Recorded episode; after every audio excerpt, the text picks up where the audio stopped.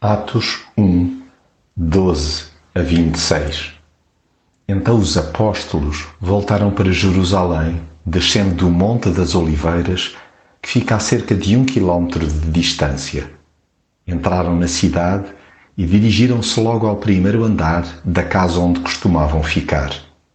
Todos tomavam parte nas reuniões de oração com regularidade e no mesmo espírito, juntamente com algumas mulheres. Num desses dias, estavam reunidas cerca de cento e vinte pessoas. Pedro pôs-se de pé no meio delas e disse: Irmãos, tinha de cumprir-se o que o Espírito Santo disse na Sagrada Escritura.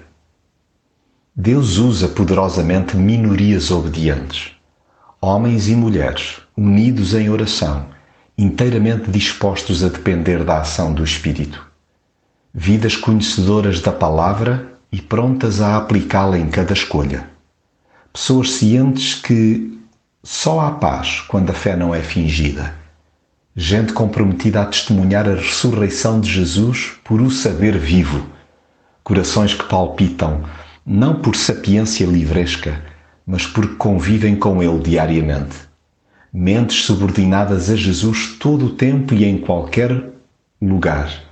Almas que se satisfazem, simplesmente, por a vontade de Deus se cumprir.